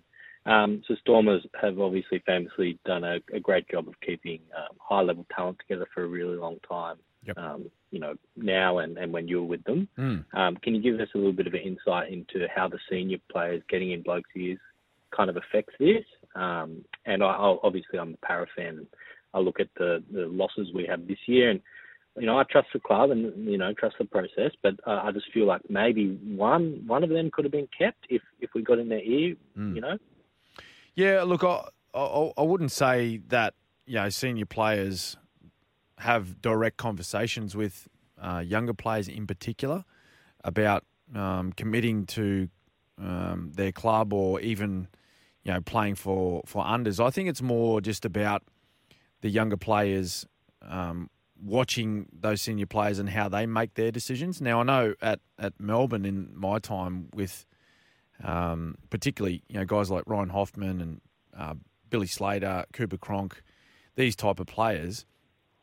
But there was just a, there was a commitment to the footy club that that's where we wanted to be and that's where we wanted to stay for a long period of time, and to try and build success, um, and and more so have sustained success um, for a period of, of time um, at that one club. And you know, so we were we were committed and we were loyal. I'm sure those other guys had opportunities to leave for more money um, throughout their career, but they chose to stay at Melbourne. So you know, I think that's instead of having direct conversations like there's. I don't. I don't know of anyone, and particularly, you know, I'm speaking from my own experiences that I never once sat down with any of my teammates that I played with and spoke about, you know, what I was getting paid or what he was getting paid and how that added up on the salary cap and how to help that. It was more around our commitment to the club. And then from there, who, whoever's representing you um, in negotiations and, and the club itself, they're the ones that sort that out. They just they just have an understanding that there's a group of players there that, that want to stay together, and that once the negotiations start and the offers come through, it's just whether you're willing to to stay for that that offer that you've been given. If you if you're willing to stay Yeah, for that right. offer for the sacrifice of, you know, the possibility of winning a premiership, then you stay. If if if your if your main purpose is to make as much money as you can, then you'll just take the the highest bidder. Mm. Yeah, it's uh, Smithy. Just, just I guess, and I'm only assuming, but do you kind of feel like if you have to have that conversation, then it's too late already? Like Yeah, I if, think if- so. You know, if if you've got to fully bail a bloke up and be like, mate, this is how we operate around here. Then obviously Hmm. the message wasn't sent strong enough. For- For example, and I was a much smaller player at the Broncos, Hmm. but it was it was absolutely just an understanding that That's the right. big players in this club are taking pay cuts for each other. Like that was just the way it was. And also, they didn't speak to you during contract time, but the older players, the senior players, you know, they'd explain to you every now and then. They'd be like, "Boys, like to win premierships, people need to take pay cuts. That's just the way it is." And and it's not so much pay cuts can be. It's, it's like it's just you, make a you make a sacrifice, a small sacrifice, Yeah. to stay at that club Mm. when you know you could be paid more, Yeah. somewhere else, Mm. but for the for the betterment of the group and the club that you're playing for right now. Mm. That's what it. That's really what it is. yeah, yeah, yeah, exactly. Pay cut's probably the wrong wrong word because you're Yeah. still getting paid decently. Yeah. Um, but yeah, it's uh, it's a really interesting one because I think I think also people underestimate the fact that when you're in a squad, it's not disrespectful to speak about contracts, but it's just not really appropriate. It's not No. your, it's not really your place to tell another man or woman how to live their life or whatever. Yeah. It's, this is kind of the culture that we have. That's right. If you want to get on board, Yeah. that's great. If not, It's like any other industry. Like Mm. I, I don't know if there'd be any other workplace that you walk into and you discuss salaries. mm, yeah. Would you? Yeah, or you'd ever go down to a lower salary and go, look, you've got to stay on less because we're a startup company and That's we're right. trying to blah blah blah. um, yeah, look, it's a great question though. The slippery eel, great question. Slippery eel. Uh, love the name. Yeah, I, I appreciate it. I appreciate it very much. Great, great insight. Good on you, Um, mate. All the best. Thanks, mate. Appreciate it. There he is, a slippery eel. One of the best names, the slippery eel. I love, it. Um, now the eels, I think, obviously Reed, big loss, big loss. Reed Mahoney and uh, Pap- uh, Papali'i, big Mm. loss as well. But I do think we have to give the eels admin credit for where they've been able to get the club because they've been very steadfast in the way they negotiate, the decision they've made, and their decisions have gotten to the club where I believe they're genuine a premiership threat. Whereas five years ago, they were wooden spooners Yeah. you know? Yeah. And so I think we have to trust Eels admin that they're going to get it right Mm. because they've got it right over the last five years. Well, they've built a team now that are quite competitive, um, and unfortunately just fallen short over the last couple of Mm. years in the big games. But if you look at their team right now, they're the only team in the competition that have beaten both Penrith and Melbourne. Yes. And and and to a further point, they've actually they've had the wood over the storm Yep. the last couple of years. Yep. Yeah. So they're they're a side they're a bit of a bogey team for Melbourne at the moment. Um, is twenty twenty two their year? Mate, Could be, could be. If, if it is going to be, it should be this year because Reed Mahoney, he's so important to their attack. Now, we're going to head to a break. Make sure to call in 1300 01 1170 or give us a text 0457 736 736 and we'll see you after the news. Welcome back to the Captain's Run with Cameron Smith. Time now to look back at the best moments in sport this week. Thanks to our friends at Best Sheds. Hit the sheds with Best Sheds 10% off sale. Now, Smithy, I'm going to go first this week. I'm going to go first Okay. Because I am so excited about this moment. I thought it was such good footy from both players, especially Adam Reynolds. It was the return of the chip and chase in rugby league. Chip and chase. Adam Reynolds, he had it on a dime on the weekend. He had no room to work with. He does a beautiful chip and chase. And then Sam Walker identifies Gutho not being at fullback, being Mm-hmm. an A marker, puts it over the top. The confidence of the kid.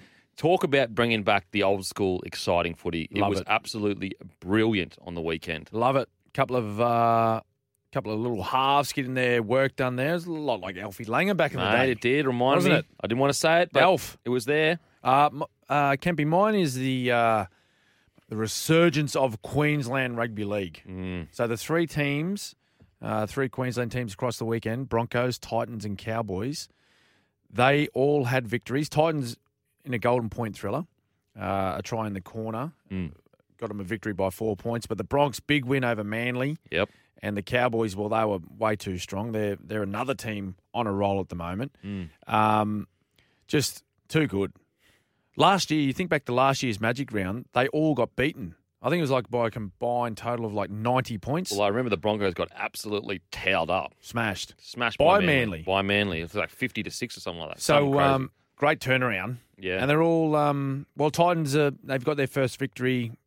Um, they haven't been playing so well, but the Cowboys and Broncos all going really well. Great for rugby league up in Queensland. mate, it's fantastic, and also great for Origin. Boys playing a bit in yes. form. Easier to pick blokes in form than not in form. That's for sure. That's right. Um, yeah, an absolutely fantastic week with some huge, huge moments. Is there any other moments that stood out to you, Smithy, or is that that was uh, the two we got there? Um, yeah, no, I think that was uh, the build up for the Storm Oh, how good was that? Storm Panthers game. Yeah. I know it ended up in a blowout in the end to Yeah. Penrith. They were they were just they were fantastic actually. Penrith. They were so good. Like they they in to the to the point where I I, I think I said this last week uh, and the week before. I think they they it looked like they'd set themselves for that game. yeah, you did say this last week. You said Yeah. I think they've got it penciled in. Just just have a look at the way they they played, like their their energy and just they just they were at the storm from the first minute to the last. Mm. Yeah. Right, they were relentless with the way they played. Mm. But if you go back like a couple of weeks ago, played Titans, just snuck past them, Yeah. went back home, played against Parra, got beaten, Mm. and then all of a sudden turn out Magic Round and put 38 on Melbourne. Yeah. So like the biggest. Uh, weren't they saying that was the biggest loss Storm had suffered since Wow. 2014? Mate, massive. something like that. So you know they they were very good. I, I just love the build up for that, and Yeah. there was that that Saturday, the Mm. whole day, it was a sellout. Yeah. had been a, so- sellout for two weeks. Um, they ended up with given the, you know the the, the rain and, and whatnot, the, the conditions. I think they ended up with something like forty six thousand. That's so good. 46,000 at a club day. game. Yeah. That's that's enormous. It was just huge. Would, and it, I think good weather, we're looking at a Oh. boom, Oh, fully Packed. packed out. Uh, what's also really interesting about Penrith is that for, for quite a few years, the knock on Cleary by fans, in my opinion, that was incorrect, was he's not a big game player. He's not, you know, he can't deliver in the big game. Yeah. When I tell you what, it's been a few big games now that Cleary has absolutely delivered in. So Yeah, he is he has proven the haters wrong. Uh, he's turned into really one of the most complete halves Yep. Definitely games, in, yeah. that's been in a while and definitely in the game. Yep. Now we're going to head to a break, but that was thanks to Best Sheds, 100% Australian owned and manufactured. Visit bestsheds.com.au. After the break, we'll wrap up the second hour of the show. Welcome back to the Captain's Run with the great Cameron Smith. We've got some texts here. We're going to get them out before we uh, get to the third hour of the show. Uh, hey, boys, love the show. And not yourself, Cam the GOAT and the people speak. Uh, I think he says he love you there. Um, he's, uh, he says, Beak, you've really changed the landscape of NRL for your regular fans. So thank you. Thanks, mate. Appreciate that. Bit of a long one here. Uh, the tragic West Australian Queensland here. So my question is around state of origin fan eligibility. I'm from Western Australia, and when I moved to Sydney, New South Wales, had won a couple of series in a row. I asked, who do I go for? And everyone said, you're not from New South Wales, so you suck and must follow the Maroons. Now I'm a diehard Broncos fan and Queensland fan, and now every year comes around and living in Sydney, if the Broncos or Queensland go well, everyone tells me to shut my trap, and I'm not from there. Boys, hats. What's the go? Is it this fair or what? The Western Australia, the West Australian Queenslander. Oh, I think that's just part of the, the sport. Yeah, part of the banter. banter. They're upset, mate. They're trying to get any, under your skin any way they can uh, by calling you not from there. But I tell you what, as a as a Broncos player, I am stoked that you're one of the Broncos fans, mate. Love you on board, it. bud. Have you on board, and very happy to have you here. Now, after the the break, we've got the last hour of the show, and we're going to preview the rest of the round of footy. See you on the other side. Welcome back to the captain's run for the final hour. The final run, we're going to have uh, a huge last hour because we have to preview two absolutely massive games. Now, if you had told me Cowboys versus Storm was going to be a massive game at the start of the season, I would have said, mate, you're kidding yourself. Yep. Cowboys, they'll be lucky to make the eight. Yes. How wrong I was. They are playing absolutely fantastic football, Sitting third on the ladder. sitting third on the ladder, and so much so that if they do beat the Storm, who knows? They could be top two. Oh, You know, if they continue to win some games, which is just absolutely incredible. And hats off to Payten, Townsend, Taumalolo, all the boys up there doing such good work. Yep. The Storm, on the other hand, I'm sure they'll be very, very upset with the way last week turned out. It had so much build up the game, and Storm have been known for years and years as big game players. Now, you could make the Mm-hmm. argument over the last 12 months, their two biggest games has been their two worst games of the season. yeah. What are your thoughts on Storm right now? Yeah, look, I think um, this is a huge game, and as you said, like start of the year, if you if you previewed this match before the season kicked off, you think, well, Storm in a canter. Yes. But right now, particularly going up to Townsville, Mm. um, Ryan Papenhuyzen, as we know, still not there. He won't be there for for quite some time still. Um, Jahrome Hughes has been named Mm. to play at half. Now, now speaking with a few Storm officials last week, that that wasn't even on the radar because he's he's he's he picked up a, a calf injury um, in the game uh, two weeks ago, um, and it was it was only scanned the day before the game against Penrith, and it picked up like a, a, a slight strain or something like that.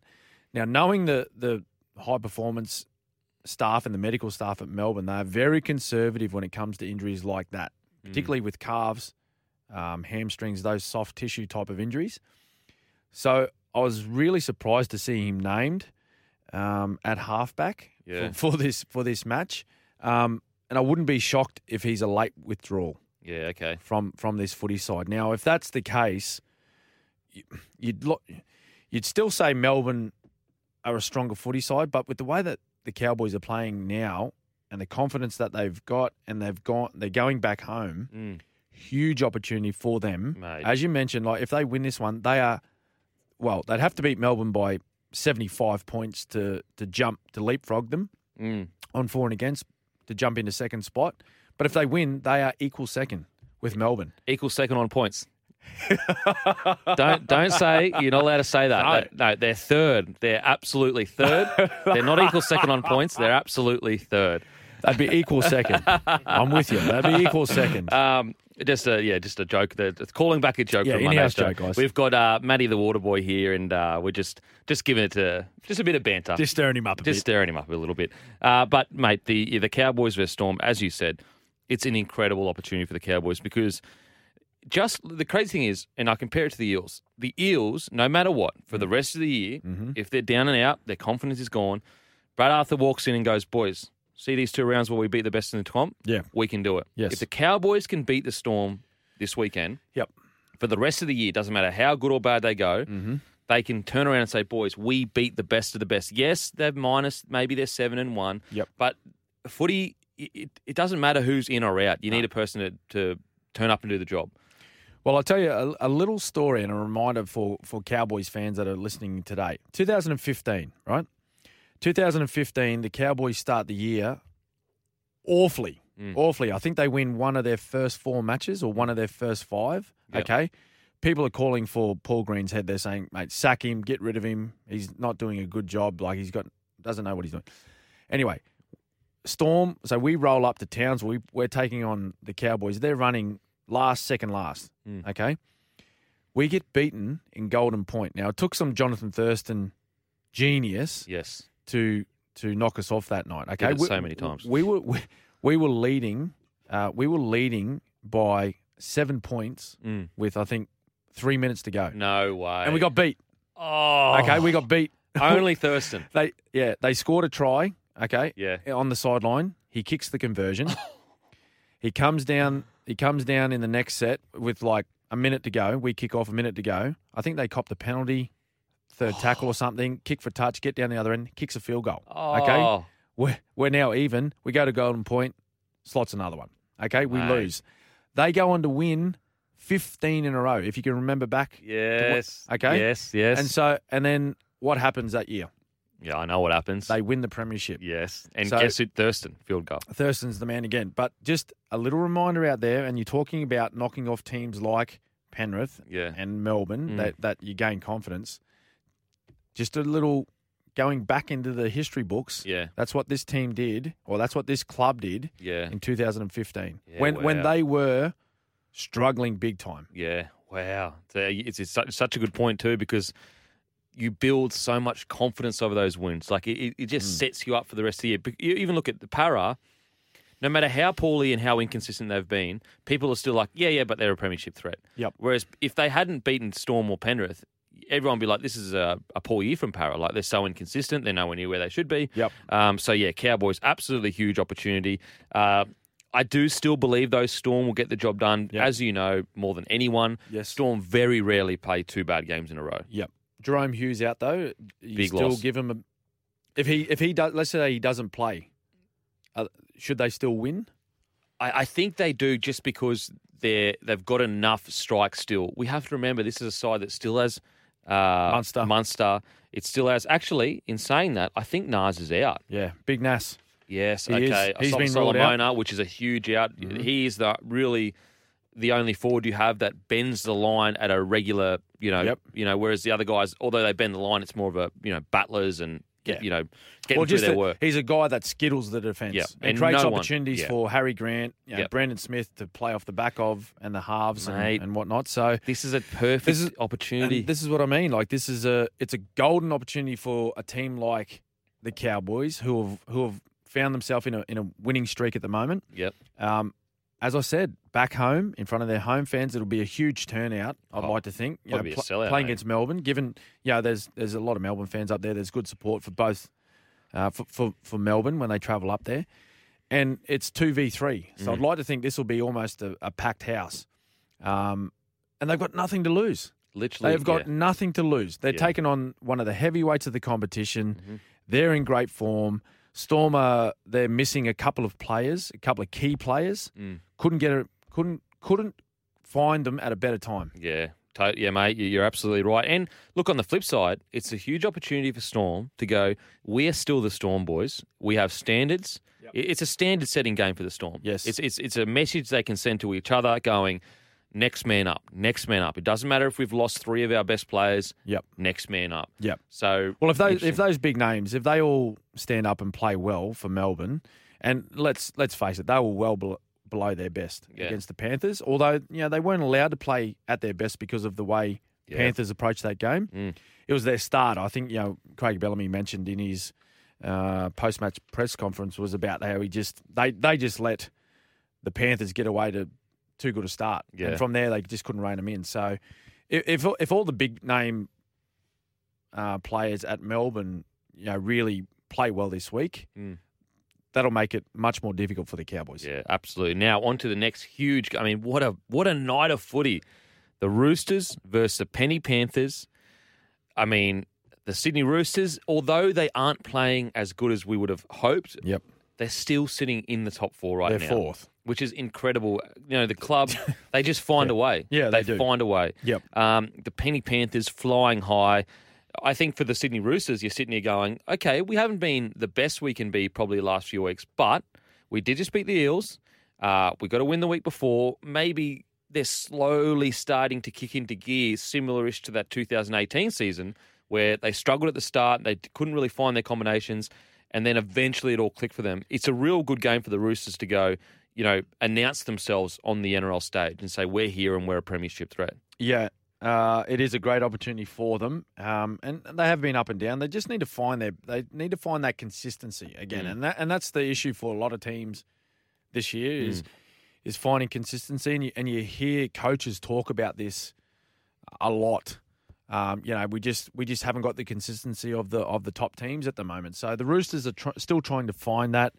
Um, I thought Sam Walker really took some great steps last week Mm. as to you know what his best game looks like. He really he played a very dominant role in that Roosters side. Mm. He was fantastic. Unfortunately, Victor Radley he's picked up another injury. Mate. Kempy, So unlucky. so he won't be there Around Origin time again. yeah, he won't be there this weekend. Nat Butcher takes the 13 jersey. Um, Lindsay Collins, he's he's back on the bench. He's returns from suspension, so that's a big in. I think you know Lindsay Collins has been in some pretty good form Yeah. uh, personally this year. Um, you know, so that's a big in for them. But tough task, tough task taking on Penrith Oh man. When they're coming off a win um, like they had last week, and and it's a unchanged lineup. They're just settled yeah. they're settled. You know, everyone's looking pretty fit at the moment, Mm. and they just yeah they they look in a really good spot. Mate. And, and I just, I even think that the Panthers have another gear in them as well. I don't think Yeah. they're, you know, even at their peak right now, which is is a scary th- sort, Yeah. scary sight. Well, I think I think Nathan Cleary he spoke about that Yeah. um, on um, the Vossi Vossi show this morning. Mm. Vossi and Brandy. He said, "Oh, look, I, I've I've truly believe we've got another gear, which is Please don't have another gear. Please. Cleary, Oh, please don't have another jeez. gear. Just just get into cruise control. Goodness me. Put cruise control on, mate, and just cruise on into the final series. Because if they go up another gear, wow, it's going to be a scary sight. Oh. Um, yeah, so look, this is going to be a cracking game. Big big opportunity for. I thought Hardgreaves was outstanding last week. Yeah, he was. And I can't wait for this forward pack. To, you know, history shows that when these forward packs collide, it's usually at the very least the first twenty minutes. It's explosions. It's it's fireworks. Mm. Yep. Um, but what's really interesting for me is the matchup of Sam Walker and Keary versus Luai Cleary. Yeah. You know what I mean? Yeah, That just, yeah, It's a juicy Yep. matchup because Cleary Keary has won. First of all, their names sound the same, which is awesome. Keary uh, Keary Cleary. versus Cleary. Mm. Uh, but you know, Keary has won three premierships. We, we I think people forget this guy's a three premiership winning half. Yep. Um, you know, slowly finding form again. And Sam Walker is supposed to be the next big thing. Yep. Then you obviously got Cleary and Luai, who are the origin halves. Uh, very, very interesting uh, battle. Uh, who do you Mm. think gets this though? Yeah, I, I just think that Penrith at the moment they're they're just a bit stronger, a bit more settled with their lineup, uh, and they'll come into this game, um, you know, riding high on on what was just an absolute demolition of the Storm. I know, I know Penrith, uh, I, I know the Roosters had a had a really strong victory as well and, and played some of their best footy of the season. Um, it's just hard to go past Penrith at the moment. Yeah. Like they've they've had the, they suffered the one loss against Parramatta. If Roosters are going to, you know, take any style of footy into this game, they need to look at that Parramatta game Yeah. where Parramatta they just they you know what they did they got under the skin of the Penrith footy side. They played a little bit unorthodox at times as well with offloads, changing of angles with their runs. If you if you just want to roll up with a standard game plan of just you know getting through your sets, trying to get up the other end with you know one out runs and trying to outmuscle Penrith, they will eat that up. Mm. They will eat that up Yeah. every day of the week, and Yeah. and especially out wide. Like when you play to your edges, if you just have your standard, you know, set plays like blocks and and these type of plays, you need to come up th- with something a little bit different, yeah. just to unsettle them a little bit and give them something that they haven't seen before, Mm. and then they start to, you know, they're not used to being in that uncharted territory. Yeah. Very, they're very comfortable. Yeah, in when when they're defending, they're very comfortable seeing the the the the, the normal everyday Yeah. things that they train for. Yep. But when they when they when they're faced with something that's a little bit out of the ordinary, that's when you can catch them a little bit off Mm. guard. Yeah, absolutely. Absolutely. I mean, I cannot wait for this game. Now we've got some text, Smithy. Hi, Goat and Lord Kempy. Lord, Lord, I like that. Lord Like that. Kempy. Uh, what are your What are your thoughts on Reece Walsh for Maroon's fullback? I know Ponga is a talent, and we want to be loyal to to him, Hmm. but his f- line defence can be questionable. And while he's not to blame for Newcastle's poor performance, he's certainly not at his best. Yeah, well, you know, I agree with that. He hasn't been at his best, and I think he's aware of that too. Mm. Um, you know, speaking with, with Bill Slater, he's been in contact with with Kalyn Mm. um, across this season, and I think he, he's he's also been in contact with um, with Reece Walsh as well. Mm. But he's one of we we spoke about this earlier in the show. Great question though. Um, it's you know some players that aren't you know they they're not finding their best form or not feeling their best at clubland. As soon as they get out of there and get into like an Origin camp or an environment, they they seem to Mm. just um, you know. f- You know, find a new sort of energy and, and exuberance Mm. about themselves and find their best again. So maybe Kalyn Ponga will do that um, if if that's the way the Maroon selectors go, and and and obviously Bill as coach. I think that's the way he's leaning. Yeah, is having Kalyn as the number one. Mm. It's and to be fair, in Kalyn's defence, he has played well at Origin essentially every game that he's played. He has. Um, so it's not like I mean, I mean, there was a period there where when he came in, people were saying, "Is he as good as Tedesco?" You know, like there, Yeah. there was, you know. Oh. So we, I think that we forget. Look, yes, Kalyn's form hasn't been the best, even though I do believe he's probably been Knight's best player. Yeah. Um, I think that he's got the runs on the board at Origin to keep that spot, and also I think he's going to excel, as you said, in the environment Hmm. uh, that is. And I think being under Billy Slater, like if there's one person in the entire world that can get the best out of a fullback, it's Billy Slater. Yep. Billy Slater. So, uh, yeah, look, I I think Reece Walsh is still super young as well. Plenty of time to get get a crack. Uh, look, m- uh, got another text here. Morning, boys. I'd love to get your thoughts on Manly and where things are going wrong at the moment. Clearly, they weren't in the game from the kickoff uh, through to the final whistle last week, and they've got huge games against Parramatta and Melbourne over the next two weeks. Mm. Obviously, Turbo is way down on form, but does the reser- uh, return of Schuster make a big enough impact to give them a chance against the top tier teams, the Mad Dog? Mad Dog. That's a good text. Um, yeah, they they weren't. They just weren't in it right from the beginning against the Broncos. Mm. Um, just they just the Broncos just looked like they wanted it more. Yeah. They really did, and I don't know. It just it, it was it was a strange sort of sight watching Manly go about their business the other night. Like it just I don't know. They just looked half interested at times and really not there. It was similar to what they showed in the first semi final of last year. Now I know it's a different season, but Mm. it's the way they turned up in that first semi where they played Melbourne on the Sunshine Coast. Mm. They just they didn't look like they were ready for it Yeah. Yeah, they absolutely. didn't look ready for you know that that lift in um, intensity for finals footy. blown off the park. They were, Yeah. and they were just never in the game. Mm. So, uh, you know, how do you, how do you fix that? That's that's that's just all personal preparation from players. Mm. And you know, with with Desi as the coach, and you've got some some wonderful players in that side, you'd like to think that they'd all be preparing the best they can, but you, you need everyone on board, Kempy. Mm. Yeah. It, you can't just rely on, you know, a select few, you know, a group of four or five players to, to be at their best, and you know, if they play well, we'll win. Well, Yeah. it doesn't work like that. You need everyone on board. Mm. You you might be able to, and I say might, you might be able to carry, you know, from game to game, two, maybe three, right, at a pinch, guys that aren't at their best, and Yeah. still jag some wins. But when you're playing, when you when when you're relying on maybe two or three guys, then that that's just not going to work. Yeah, no, absolutely, because eventually you'll get found out. Eventually you're going to get found out. So uh, we are going to head head to a break. Uh, what a what a Saturday of footy. After the break, though, we're going to share our holy schnitz moments from the week. See you on the other side. Holy Schnitz. Time now for the sporting highlight of the week. Thanks to Schnitz, home of fresh, golden, handcrafted schnitzels. Welcome back to the Captain's Run with Cameron Smith. Holy schnitz moment of the week. Our favourite moment of the week, Snitty, Snitty and Smitty. Schnitty Smitty. Schmitty, having a snitty with Schmitty. Uh, now, my nomination is Mitchell Moses' amazing solo try against the Roosters. How good. For a, in a beaten side, he was outstanding on Yep. the weekend, and he is playing easily career best footy. Yep. Uh, and that try, it just, I think, the great thing about Mitchell Moses' year is that he's finally fulfilling all of that promise that we saw so many years ago. And I think for a period there, we were a bit concerned of like, he'd have that amazing game and then he'd be a bit quiet and then amazing game. I think he's been pretty consistent this year. No, he has. And we're seeing the the brilliance, but we're also seeing the consistency as well. Yep. Uh, Uh, very good. That's a great nomination, actually. What about yourself? What we got? My nomination, though, it's uh, steps out of the rugby league world. Mhm. Bit of a different uh, sport here, but for, former pop star Cody Simpson, he's qualified for the Com Games Crazy. and the World Champs. He's he's in swimming. Mate. He's taken up swimming For Australia, for the great nation. for the green and gold.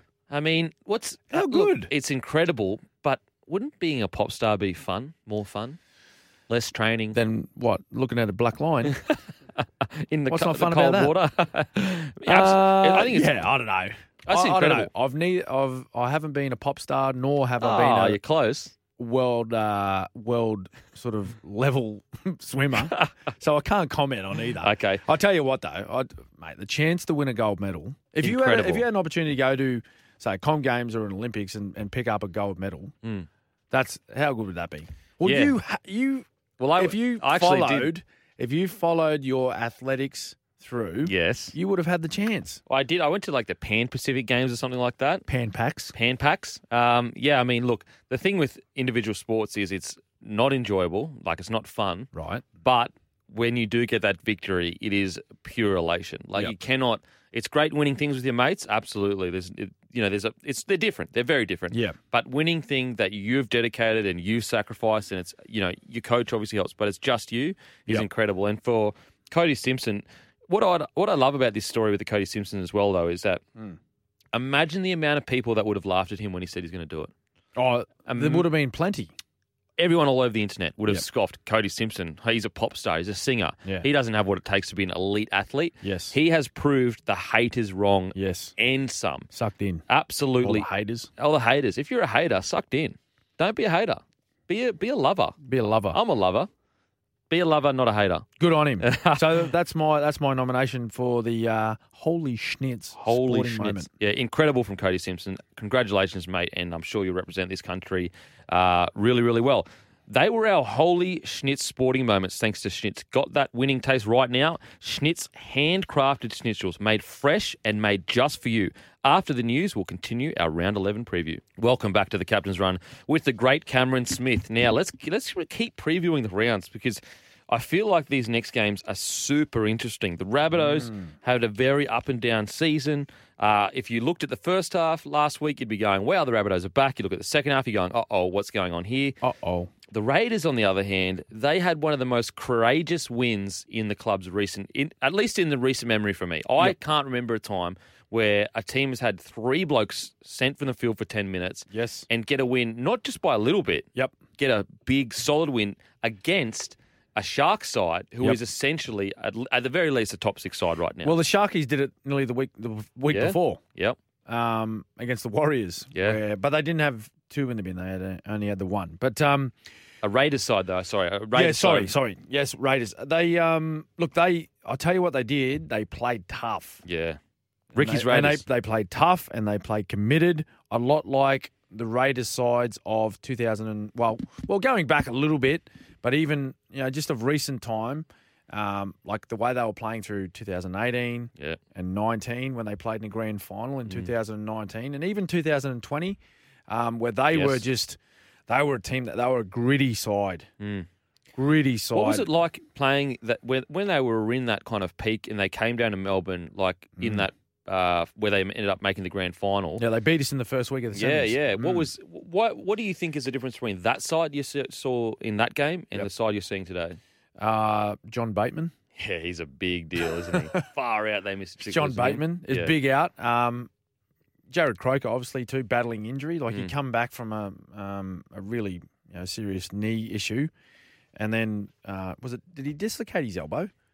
Was elbow or shoulder, Yeah, something like that. Yeah, which is really unfortunate. So Yeah. like that's a big out. He's skipper. Um, John Bateman was just he was a guy that just oh he was a guy that just was always at you. You know what I mean? In defence, he would Mm. he'd pester the halves. He would pester you know the dummy halves, all the ball players. He'd be at you all day. you'd get in the face of your forwards, Mm. just make things uncomfortable. Yeah, And I think that's that's on the weekend. That's why I said they played that gritty style of footy where they just they made the opposition uncomfortable. Mm. And, and Cronulla they looked out of sorts again Mm. because you know they'll they'll put under pressure. Nicho Hynes was at fullback, so a bit of a different looking lineup, and I think that changed their the way they played. Mm. Um, but he's back in the halves again this week. But yeah, they just that that's the key to the Raiders. That's you know some some teams they play very different styles of footy. A lot of people like watching you know expansive footy and you know this flashy stuff. Mm. Well, I just think that you need to play your style of footy that works for you. Mm. And the style of footy that works for the Raiders is just getting down and dirty, dragging teams down to that style of footy that they enjoy playing. And it, what it does is it makes opposition teams uncomfortable. They don't like playing that style of footy.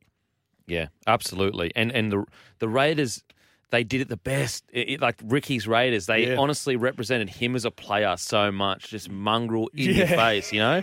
Um, and Just so pestering teams. Yeah, just in your face. Getting And, and Johnny was so good. So, look, this this match is really interesting. I, I actually think that the Raiders have a real shot here with Jack Wighton and returning. Hmm. Uh, I think that they've, you know, bringing in a guy like uh, Frawley has been so important Yeah, to he's them. He's been good. He's been great. He's an experienced campaigner. He can lead them around the field. Now, Schneider hasn't been bad, but he's just inexperienced. He's just Mm. inexperienced. That's it. Now, with the Rabbitohs, where do you see their season heading? You know, what what what can they do to get out of this kind of up and down form? Um, oh, look, that that's a that's a hard one because there, you know there's a lot there's some big changes there. Everyone's talking about Adam Reynolds, but like it's a it's a new new coach, as in as in new role for him. He's been at that club now for quite some time. He Mm. was there as an assistant, but taken over um, as the head coach, Jason Demetriou. But like Dane Gagai is another one. Like people forget about him. Massively, Like you know, like he's a he's a, a experienced player, great leader. Him not being in that lineup too makes a huge difference to the way they're playing. I Mm. just think, uh, you know, I, I thought Damien Cook was really good on the weekend. Mm. Um, probably you're probably looking at you know those guys like like Damien Cook and you know Cody Walker just to have a bit more influence in on this site at the moment Yeah. because they, they brought a couple of young fellas in like Ilias is I, I I feel as though like in his first season, um, you know he he's done a really good job. yeah, He's, agreed. he's done a fantastic job. He's doing what he needs to do right now. I, I just think you know a couple of those more senior players just need to have a bit more say on the way that, the way that this team performs. yeah, absolutely. At, at times, and I, I don't want to be overly critical, but you know Cody, in comparison to last year, like he's been very quiet. Mm. I won't say he's played poorly. He's been quiet. yeah, I don't know if you agree with that, but like I, I just feel like he's just he doesn't have the same stamp on on games as what he did last year. yeah. No, no, I, I agree with you. I, I and I, I, this is what you're saying as well. I don't think he's anywhere near as bad as what some people are saying. No. and I, I, you believe you're saying that as well. But I agree with you.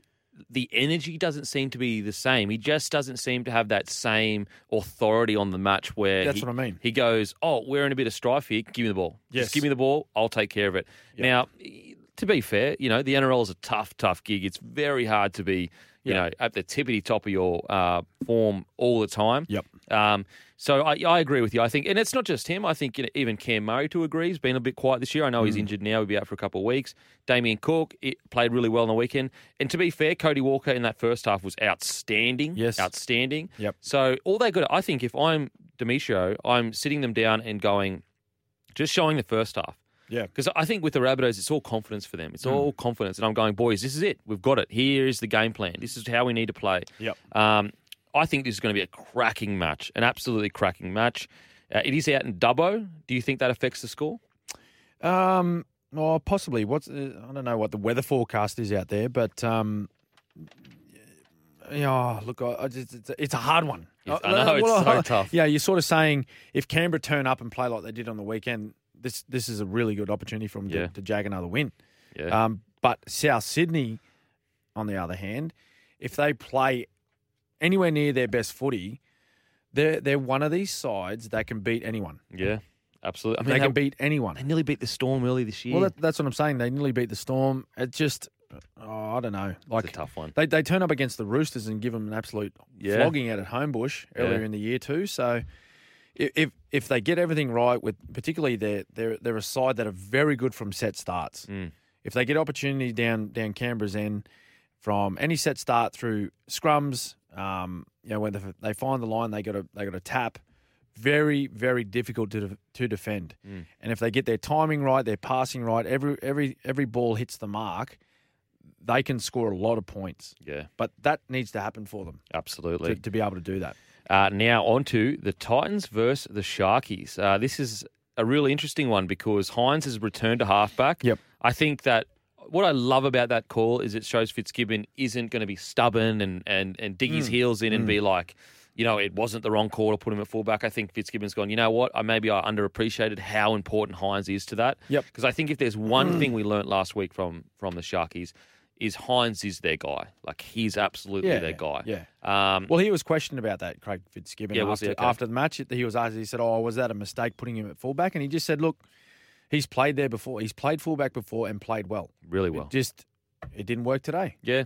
Fair. So you know, like he just he put his hand up and said it didn't work today. I put him there because he's shown that he's a, a very good fullback. He's played some really good games of footy against quality opposition in that position before. Didn't happen today. Yeah. for us. And and you know what? It's very easy in hindsight to go, it was a mistake. Whereas before the game, all evidence would suggest Hynes is an incredible Yeah, fullback. You know what I'm right. saying? So Yeah. very easy for us in Yeah. hindsight. Yeah. Now the, the Gold Coast Titans. Where do you see them at? They get the win on the weekend. You know the boys seem super excited. They what I loved about the Titans' performance was their energy. They Mm. Yeah. came out from the get go with a plan and they nailed it. Yeah. How do you think they're going to go this week? Well, There's no secret. Mm. You, you you need to have energy in this game. Yeah. A- playing at this level. If if you're any chance of winning footy games, you need to play with energy and you need to bring it early Mm. in the matches. Just snuck home, um, Golden Point. Um, I'd like to th- I'd like to see him go on with it.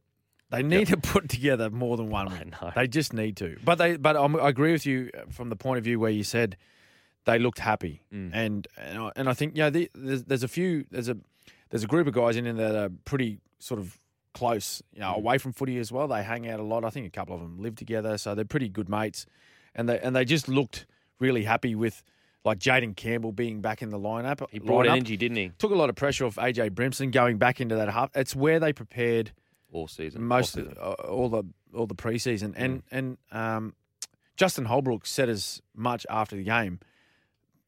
Le- uh, before the Magic round, I think the spine that they had prepared all preseason to play with have, have played only a, a game and a half together this year. Wow. Wow. I think that's right. Uh, uh, they they only played a game and a half together all season Wow. through various different things. Like I, Yeah. I'm guessing it's mostly injury. Yeah. But um, that was a you know a full game that they played together, um, and and they look pretty good. So you know the it's a big game Sunday Arvo. It's up at Cbus on the Gold Coast. A little bit of rain around. I've heard something different for the Gold Coast this. Yeah. year. My goodness. Um, so maybe maybe that just helps the Gold Coast Titans a little bit and, and sort of takes away from that attacking flair that we've seen from the Sharkies this year, Mm. particularly with Nicho Hynes at seven. Yeah. Yeah. Look, it's going to be interesting. I, I personally, I think the Sharkies are in for a big game. You reckon they're Yeah, specials? Big, big game. Specials. Okay. I think they're coming in for a big game. Uh, although I would love to see the Titans get up, I think Sharkies are going to be filthy. If there's one thing that Fitzgibbon seems to have brought to the Sharks, it's not accepting inconsistency. yes. It's not accepting and saying, "Oh, you know, we're going really well this year. Give ourselves a pat in the back." It doesn't seem like that at all. And uh, before we just go to our break, uh, a couple of big matches for in those last two games. Josh Papali'i, 250 NRL games for the Raiders. Congratulations, big fella. Right under Josh. And uh, Andrew Fifita set to play his 200th. The big fella. How Yeah. good. Also, earlier, uh, Clint Gutherson, 150 games. Gutho, The king. The king of the West. 150. Mate, Mate, he 150 seems games. like he's been around for twice as long. yeah, I know. He's, he's, he's, it's, yeah, you're totally right. Like, It seems that way. It seems that way, absolutely. I think earlier in his career, he had like injuries the Ah, first few yes, years. okay. And that's probably why he hasn't got up to 200 yet. Anyway, we're going to head to the break and get to more of your texts and calls. So make sure to call and text in, and we'll see you on the other side. Welcome back to the Captain's Run with the great Cameron Smith. We got some texts here, Smithy. Uh, hey, boys, diehard doggy supporter here. Just want to hear your thoughts on potential impact the Fox could have if he was moved to number one. With the type of leadership and enthusiasm he brings to the team, I think it would be a good move with him in the middle of the park and having the ability to float around. Keep up the good work, Dylan. Oh, I think I think the Foxies floated that idea of, of playing fullback, but I, I just think he he's a winger. He's a world class winger. Yeah. I, I, I think he that's that's his best position. It's his best position for a footy side. Mm. He can he can bring that enthusiasm from um, from playing on, on an edge. Yeah. It, it's more the most important part of his enthusiasm is is the day to day stuff around training, getting Yep. the boys up and Mm. being around them, which was you know a, a vital part of what we did in Melbourne. Yeah, when when the Fox was there Yeah. from 2017 onwards Yeah. until he moved on. But um, I think from yeah from a football point of view, I think his best position in that footy side will be on the wing. Yeah, I, I tend to agree as well as I think.